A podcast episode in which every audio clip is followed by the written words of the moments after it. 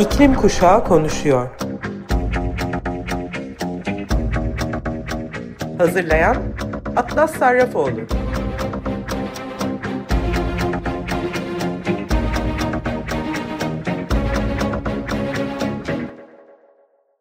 Merhaba sevgili Açık Radyo dinleyicileri.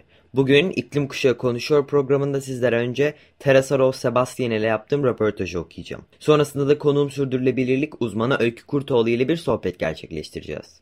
Teresa Rose Sebastian 16 yaşında bir adalet aktivisti.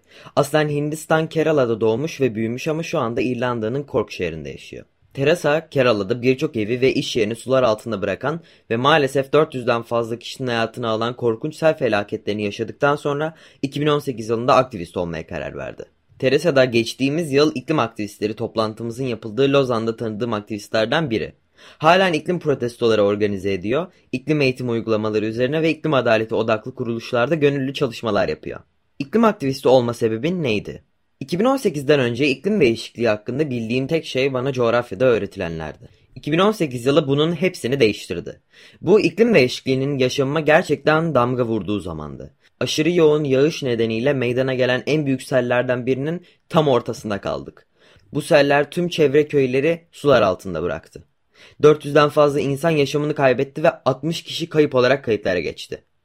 Sellerin tam ortasında sıkışıp kaldım ve yarınım olacak mıydı? Hala evim olacak mıydı? Kimseye olmasını dilemeyeceğim bir şey bu. İrlanda'ya döndüğümde kendimi çok şanslı hissettim. Buraya gelebildiğim için çok minnettarım ve sonra birden fark ettim ki çevremdeki binlerce insanın sel nedeniyle evsiz kaldığını ve bunun hakkında düşünmenin çok çılgınca olduğu doğruydu ama unutabileceğimiz bir şey de değil. Kendi hayatınızda ne tür bir iklim krizine tanık oldunuz? Ben Hindistanlıyım ve iklim krizini yakından gördüm ve duygusal acı ve maddi kayıp dışında buraya zarar görmeden geldim ve kendimi ayrıcalıklı hissediyorum. 2018'de Hindistan'daki evime geri döndüm ve en kötü sellerin arasında sıkışıp kaldım. Binaları, insanları, hayvanları sular altında bırakan seller. Beni uyanık tutan sellerde yarın evim olacak mı diye merak ediyorum. 400 kişi hayatını kaybetti. Bu seller 2018'den sonra durmadı, yine olmaya devam etti. Hindistan'da yaşadığım eyalette iklim değişikliğinin etkileri gözle görülür şekilde yaşanmaya devam ediyor. Aralıktan yılbaşına doğru eyaletim Trivandrum hep soğuk olurdu. Şimdi 37 derece. Palakkad ve Vayanad gibi yerler eskiden ılık olurdu. Ama şimdi kavurucu bir sıcaklık var. Eyaletim hemen her gün iklim krizinin etkilerine tanıklık ediyor ve bunun sürdürülemeyeceği bir noktaya geldi ve bu sessiz kalınabilecek bir durum değil. Gezegeni kurtarmak için bir kişinin bireysel olarak yapabileceği en önemli şey nedir? Bunun sadece iklim değişikliği olmadığını, bir iklim kriz ve acil durum olduğunun gerçeğini aktif olarak kabul edin. Farkında olmadan ayrıcalıklı olabileceğinizi ve küresel güneydeki insanların etkisinde kaldığı iklim krizini onlar kadar hissetmediğinizi ve bu ayrıcalığı şimdi savaşmak için kullanmanız gerektiğini kabul edin ve anlayın. Henüz tanışmadığınız kişi için dünyanın diğer tarafındaki bir ülkedeki komşunuz için savaşın. Beraber ve yan yana savaşmalıyız. Ve bunu başarmak için ilk adım gerçeğin ve ayrıcalığın kabul edilmesidir. İklim krizi gerçeği anlayış kabul görmeden gerçek eylem sağlamak ve bunun için çalışmak zordur. Bunu hükümetlerimizin hareketsizliğinden açıkça görebiliriz. Krize ihtiyaç duyduğu büyük önem vermemekle ne olursa olsun buldukları çözümler her zaman verimsiz ve yeterli olmayacaktır. Kabul etmeliyiz ve sadece kendimiz ve ülkemiz için de değil, bu gezegende yaşayan herkes için sorumluluklar almalıyız. İklim krizine hangi konular üzerinden odaklanıyorsun? Çalışmam üç temel noktaya dayanıyor. Eğitim, güçlendirme ve reform. Eğitimin en büyük araçlarımızdan biri olduğuna inanıyorum. Eylem ve adalet odaklı eğitimin insanların fark yaratanlar olmalarına gerçekten yardımcı olabileceğine inanıyorum. Şu anda Hindistan ve İrlanda'daki ve umarım uluslararası okullardaki ve üniversitelerdeki öğrenciler için iklim adaleti odaklı eğitim materyalleri oluşturmak ve yaymak için çalışıyorum. Güçlendirmeyle bunun çok önemli olduğunu düşünüyorum. Bilgiyi birinin ellerine öylece koyup ne yapacaklarını bilmelerini bekleyemezsiniz. Birbirimizi güçlendirmeli ve yükseltmeliyiz. Fark yaratanlar olmalıyız. Bu kavgada birlikte olmalıyız ve bunun yollarından birinin birbirini güçlendirmek olduğuna inanıyorum. Bunu birlikte çalışarak, deneyim ve bilgi kaynaklarını paylaşarak yapabiliriz. Ve nihayet reform yapmalıyız. Yaşadığımız mevcut dünyanın sürdürülebilir olmadığını defalarca gördük. Sistemimizdeki bu hatayı düzeltmemiz gerekiyor sürdürülebilirliğe ve hayatımızda gerekli olan önemi de aynı şekilde vermeliyiz. Covid-19 ve iklim değişikliği bize bozuk ve sürdürülemez sistemlerin sonuçlarını gösterdi. Başarısız olan sistemi yıkmalı ve düzeltmeliyiz. Dünya liderlerine seslenecek bir platformda olsaydın onlara ne söylemek isterdin? Beklemeyi bırakın. işleri yavaşlatmayı bırakın. Odadaki fillere bakın. Sistem bozulmuş. Gerçek bir değişiklik getirme ve sorunları çözme gücüne sahipsiniz. Ama büyük bir yaranın üstüne basit bir bant koymaya devam ediyorsunuz. Bu yeterli değil ve olmadığını da biliyorsunuz. Kazancı insanların üzerine koymayı bırakın. Ekonomiyi ilk sıraya koyma zihniyeti bu bozuk yola girmemize neden oldu. İnsanlar tarafından liderlik ve hizmet etmek için seçildiniz. Ama şu anda tek yaptığınız gerçeği inkar etmek ve değiştirilmesi gerektiğini bildiğiniz şeyleri değiştirmeyerek adaletsizliğe uyum sağlamak ve bunu yapmamız gerektiğini bildiğiniz hızda yapmamak. Liderler sizden şunu istiyorum. Krizi bir kriz olarak kabul edin. Sonra kalkıp bunları değişimi özünde açgözlülükle değil adalet ve sürdürülebilirlikle yapın. Ailen, okulun veya arkadaşların aktivizmini destekliyor mu? Ailem beni elinden geldiğince destekliyor ama elbette anlaması onlar için de zor. Çünkü onlar için en önemli olan eğitimim ve hem aktivizmle hem okulla nasıl başa çıktığım konusunda endişelenebiliyorlar. Bazen bu yaptığımı bir hobi olarak görme eğilimindedirler. Ancak onlara bunu öğretmeyi ve yollarını değiştirmelerine de yardımcı olmayı görevim haline getirdim. Ama doğaya olan sevgimi aileme borçluyum. İkisi de bahçelerinin gıda kaynağı olduğu bir evde büyümüş. Güzelliği ve huzuru doğada buluyorlar ve bunu bir hediye olarak bana aktardıkları için minnettarım. Okulumun da bana aktivizmimde destek olduğu için çok şanslıyım. Grevlerim için okulu kırmam gerektiğini biliyorlar ve buna izin veriyorlar. Hatta konuşmalarımdan birine okul sırasında boş odalardan birinde vermeme izin bile verdiler. Hatta kendileri daha çevre dostu bir okul olmak için gerekli adımları atarak plastik şişe yasağı getirdiler ve bu Covid-19 döneminde çevre dostu dezenfektan kullanma kararı aldılar. Arkadaşlarım ise en büyük destekçilerimden bazıları. Gerçekten inanılmaz destek, güç ve ilham kaynağım oldular.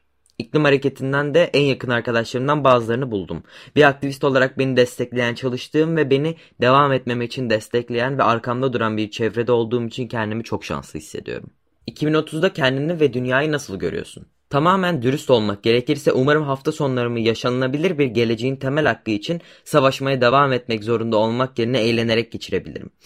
Bu beni hayatta tutan bir umut. Yaşamaya devam etmek istiyorum. Beni destekleyen ve besleyen bir dünyanın tadını çıkarmak istiyorum. Ve o dünyayı benden sonraki nesillere aktarabilmeyi umuyorum. 2030'da artık içinde bulunduğumuz bozuk sistemin içinde olmayacağımızı umuyorum. Ama bunun gerçekleşmesi için esaslı bir eyleme ve şimdi eyleme ihtiyacımız var. Oraya varacak mıyız bilmiyorum ama umarım ulaşırız. Önümüzdeki birkaç neslin bizim yaşadığımız korkudan, kargaşadan ve geleceğimizin feda edildiğini ve asla dikkate alınmadığını gördüğümüzde öfkeyi yaşamalarını istemem. Covid-19 ile iklim krizi arasındaki ilişki hakkında ne düşünüyorsun? Sence bu insanlara aciliyet duygusu getirdi mi? Sanırım Covid sürdürülebilirliği hiçbir zaman içine almayan ve uyum bozukluğu olan bir sistemin sonuçlarını bize gösterdi.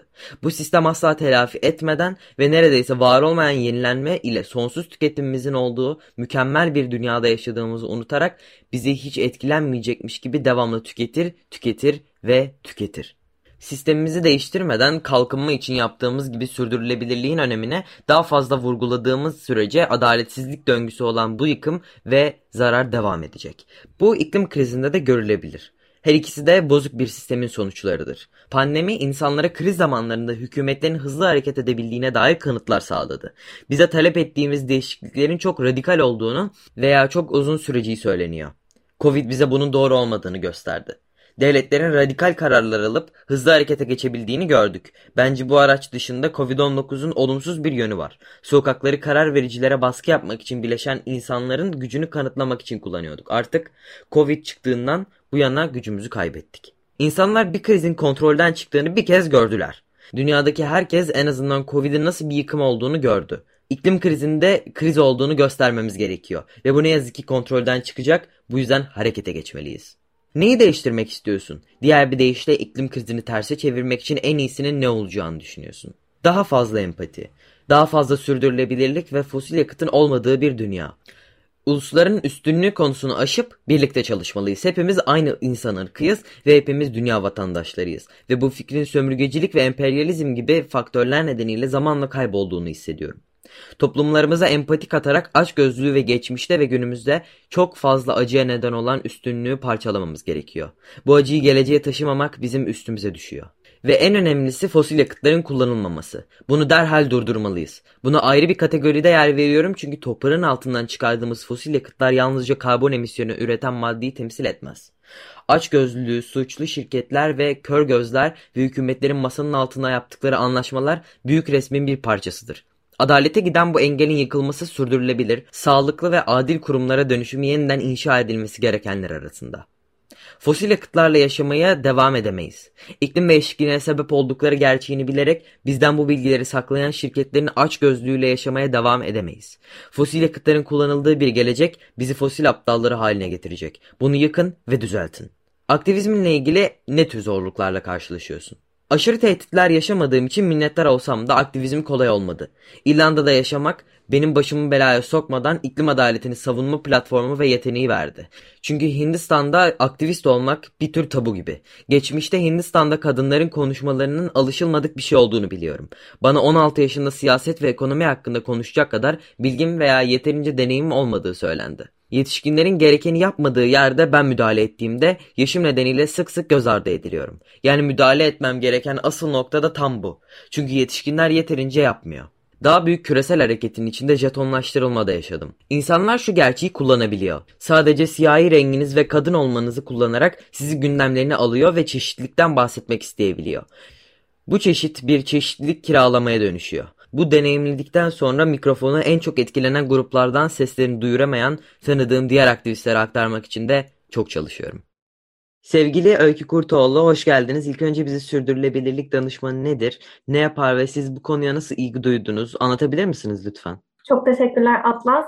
Merhabalar herkese. Evet, ismim Öykü Kurtoğlu. Şu an S360 e, şirketinde sürdürülebilirlik danışmanı olarak çalışıyorum.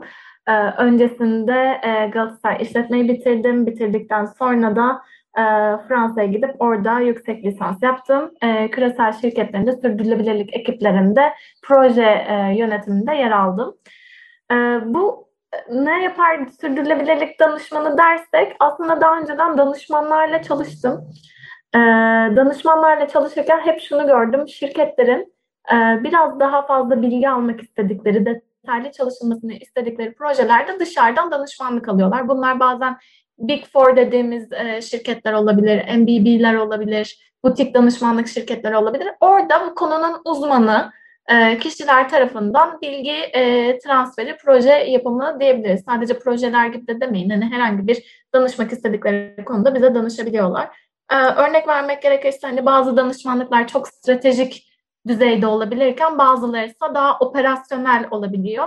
Bunlar iklim anlamında örneğin bir çevre hedefi verilmesi veya bunun nasıl hayata geçeceği konusu bir yanda varken diğer taraftan da operasyonel tarafta nasıl biz karbon e, salımlarımızı azaltırız gibi e, konulara dönüşebiliyor. Bunun için çözümler aranıyor, belli stratejiler, taktikler geliştiriliyor. Ben e, peki nasıl ilgi duydum?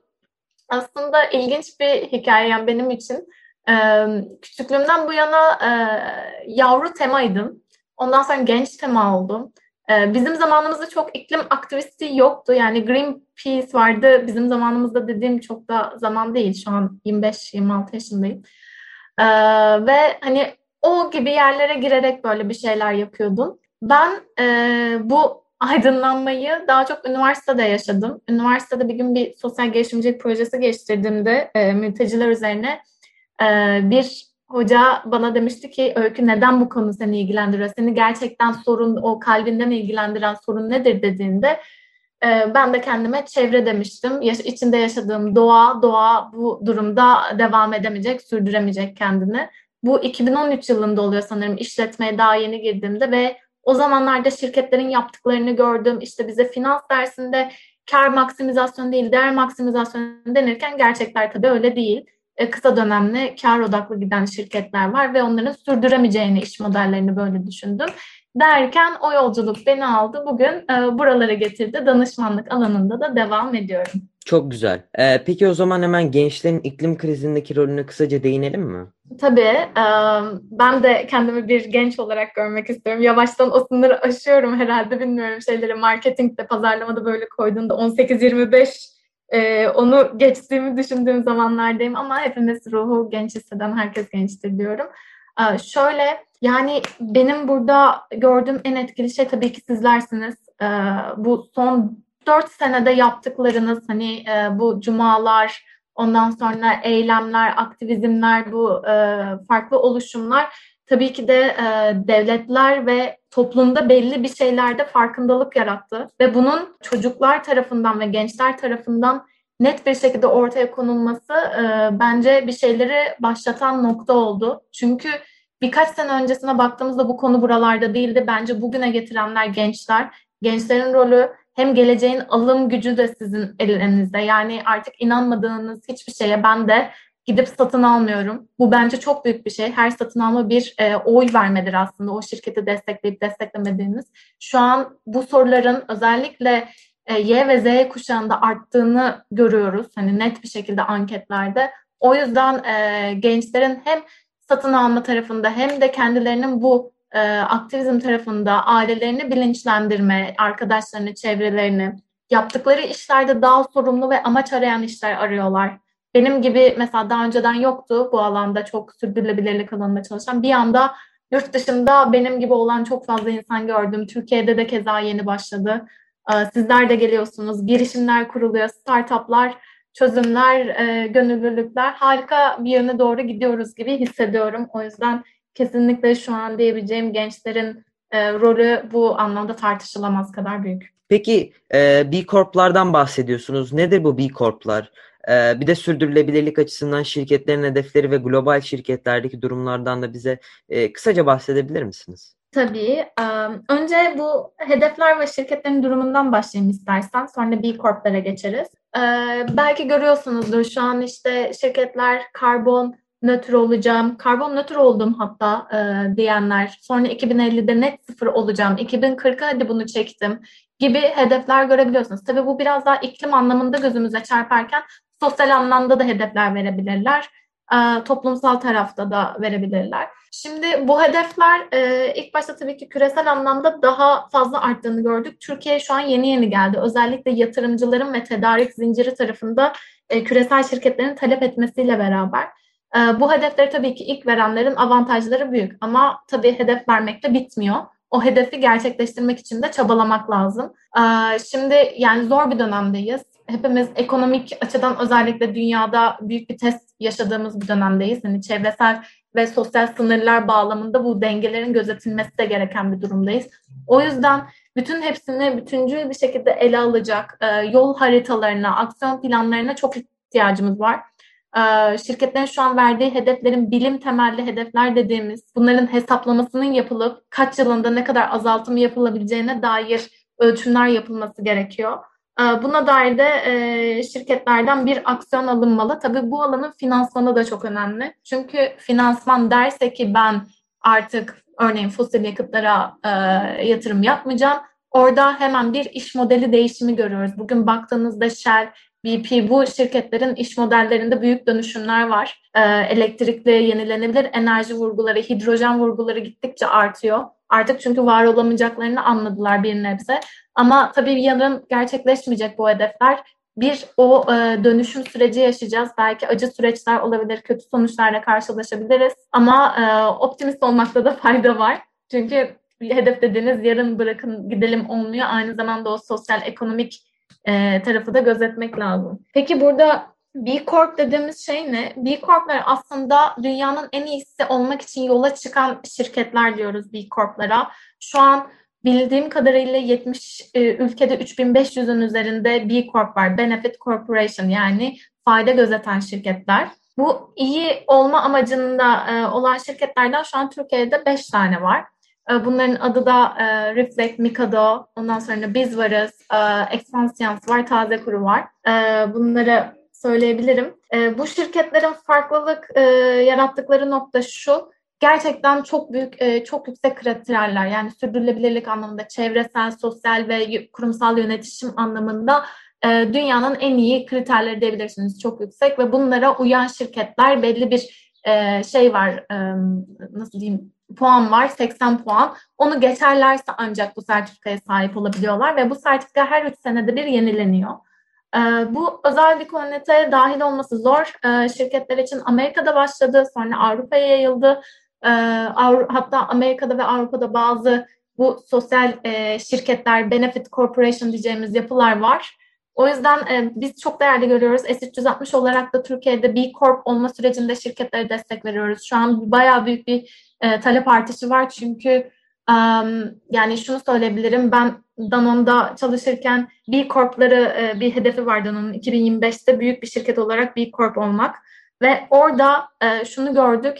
Bir B Corp sertifikası bile tüketicilerin veya yatırımcıların aa bu iyi şirkettir demelerini sağlıyor. Böyle artıları olabiliyor. O yüzden ben de kendim olarak B Corp şirketlerinden satın almayı tabii ki her daim tercih etmeyi, yatırım yapmayı önceliklendiriyorum. E, o şekilde diyebiliriz. Bunlar daha da gidecek, artacak Türkiye'de. Bütün umudum okey. E, iklim krizini duyurmak ve bu konuda bir şeyler yapılmasını talep etmek için e, çok fazla e, çok fazla mecrada etkinlikler yapıyoruz.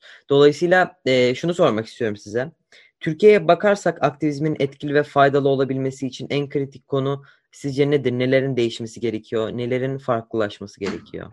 Aktivizm dediğimiz şey tabii ki çok genel. Ben burada biraz daha iklim ve çevre aktivizmden bahsetmeye çalışacağım ama e, diğer aktivizm e, konuları için de geçerli. Tabii ki aktivizmin hani kitleleri harekete geçirebilmesi açısından çok büyük bir yeri var. Örneğin e, gençliğin bu yaptığı hareket örneğin şirketler tarafında bir faydın, aydınlanma yarattı.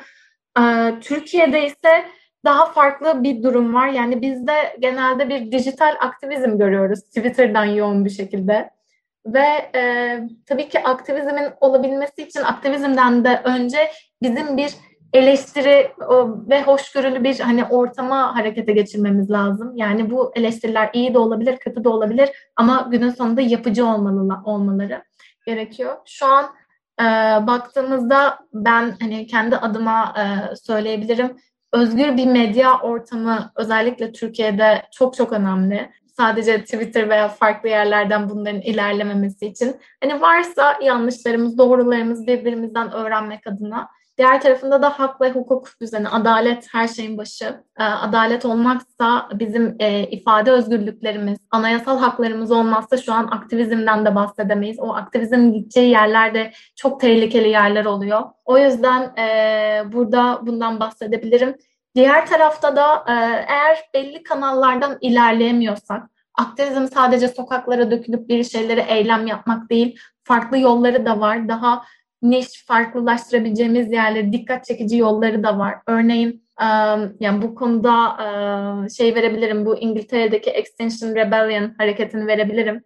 Orada da yaptıkları, ben de Fransa'da bu arada içindeydim. Farklı şeyler görüyorsunuz. Örneğin geçen iki sene önce şimdi geçen sene değildim de öncekinde müzikler orada kutlamalar olabiliyor ya da daha farklı böyle e, farkındalık yaratacak hareketler olabiliyor. Hani benim içinde bulunduğum şeyler daha peaceful bir şekilde e, bu sorunun çözülebileceği e, hani belki dans, belki müzik bunlar birleştirici şeyler farklı çözümler de olabilir. Bunlara bakılabilir diye düşünüyorum ama Türkiye için dediğimiz gibi farklı yöntemlere bakmamız aciliyetle gerekiyor. Extinction Rebellion yok oluş isyanı gerçekten çok e, yurt dışında ol yani bütün dünyada olmak üzere dünyanın dört bir yanında gayet aktif çalışan çok iyi işler yapabilen bir e, hareket. E, kurucusu Roger Hallam'ın da bir pa- paneline katılabilmiştim İsviçre'de. O yüzden kendimi şanslı hissettim şimdi tekrardan. Harika e, bir yıldan fazladır bir pandemiyle yaşamak zorundayız. E, peki sormak istiyorum bu pandemi sonrası yeşil iyileşme sizce ne kadar mümkün? Yani şimdi şöyle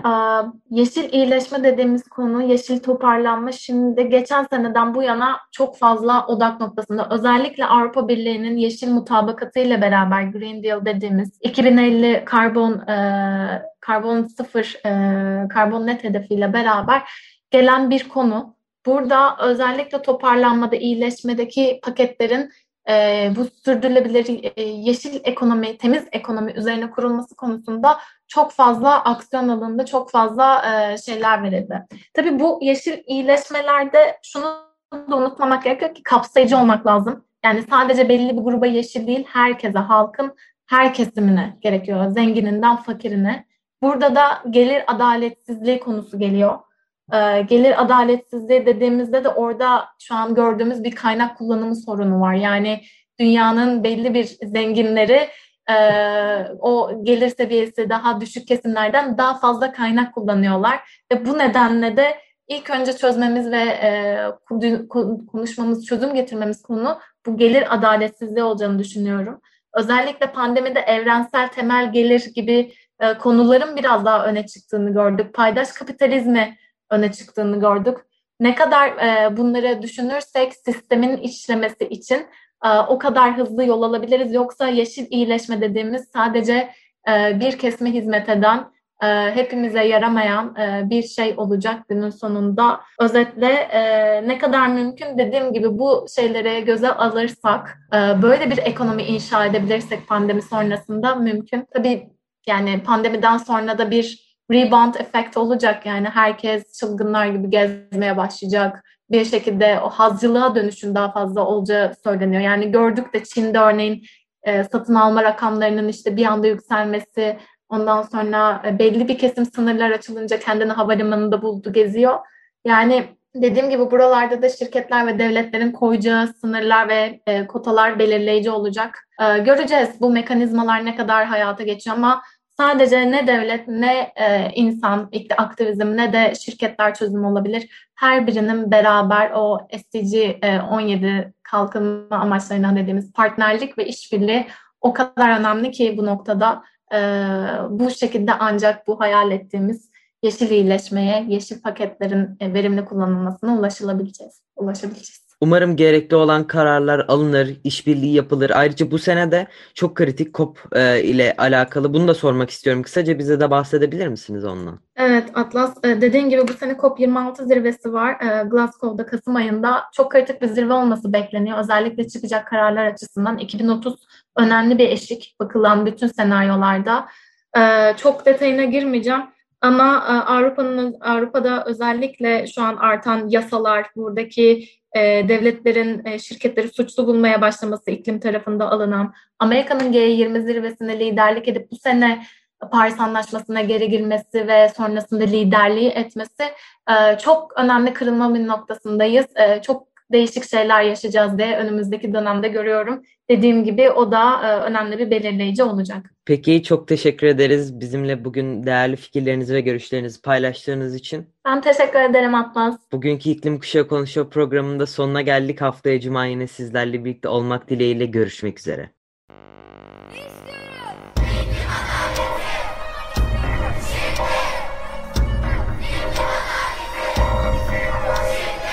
İklim Kuşağı konuşuyor. Hazırlayan Atlas Sarrafoğlu.